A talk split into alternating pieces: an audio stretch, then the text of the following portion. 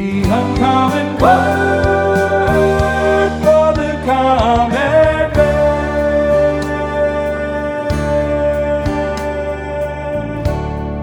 Welcome to the Uncommon Word for the Common Man. God commands us to grow in grace and knowledge of our Lord and Savior Jesus Christ. That happens as we apply His Word in our lives. When it comes to the Word of God, we must love it, learn it, and live it. Pastor Randall Garrett has been teaching and explaining the Word of God to people of all ages for well over 40 years. Let's join together to read the text, explain the text, and apply the text. Here's Pastor Randall. Revelation chapter 6, verses 3 and 4.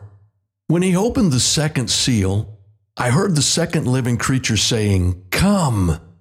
Another horse, fiery red, went out, and it was granted to the one who sat on it to take peace from the earth, and that people should kill one another, and there was given to him a great sword. Jesus said in Matthew 24, Many will come in my name and deceive many. The breaking of the first seal resulted in many false messiahs, all led by the ultimate false messiah, the Antichrist, the supreme human tool for Satan issuing in a false peace. From here, the story gets really ugly all the way to the end. Another one of the holy angels around the throne of God dispatches out another rider. This force on the horse has the power to take away that peace which was orchestrated in the first seal. The result is war. God's wrath is unfolding as he aggravates nations against nations and kingdoms against kingdoms. There is no explanation of how it happens. I mean, everyone's breathing the euphoria of peace and prosperity, but there's always an egomaniac ready to do something drastic. There's always a zealot ready to destroy. Notice there are three features given to this force the power to take peace from the earth. Two, men are going to slay one another. That's violent slaughter over all the earth. And three, a sword was given to him. The word used here is for a short sword or assassin's dagger, not the broadsword. It probably refers to the ability to precisely target individuals or small groups with lethal accuracy. Daniel's prophecy of this megalomaniac says that he will destroy mighty men and also the holy men. He will be no respecter of persons and especially hostile to the Jews. They say that power corrupts, and absolute power corrupts absolutely. And this Antichrist will prove it to be so.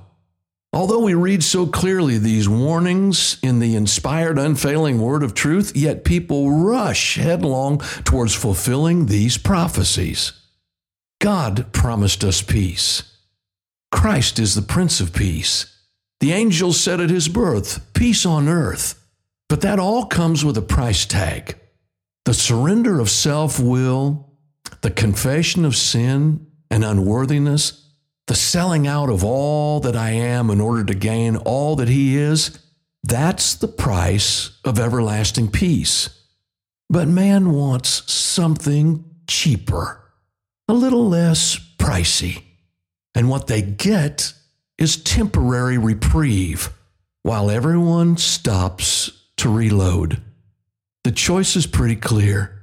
Trade all that you are and all that you have for all that He is both here and now, and gain Him for all of eternity, or keep your sin, keep your ego, stay true to yourself, and gain a temporary peace, followed by a full out wrath of God, including eternity without Him. It's your choice. Choose wisely. Ponder this. The Creator of all things established peace and for all creation to live in peace and harmony with one another. That was only broken by sin. Beginning with the snake in the garden, liars have continually promised that they would bring peace, that they are the solution, that they have all the answers. But there is no peace to the wicked. The peace only comes as we embrace the truth. There's only one peace that matters peace with God. And that only happens through Jesus Christ. What are you using to orchestrate peace? Is it more money, more experiences, different relationships, some kind of way of forgetting all of these things? Who is negotiating your peace and at what price? And for how long do you expect it to last?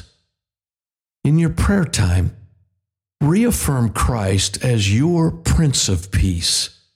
Ask God to remind you what it means to be in this world, but not of this world. If Christ is your payment in full for sin, then thank God again that you will not be present for the breaking of these seals. But the ones that you care about, well, they may be. Lift them faithfully in prayer and seek opportunity to share the gospel. Have a great day.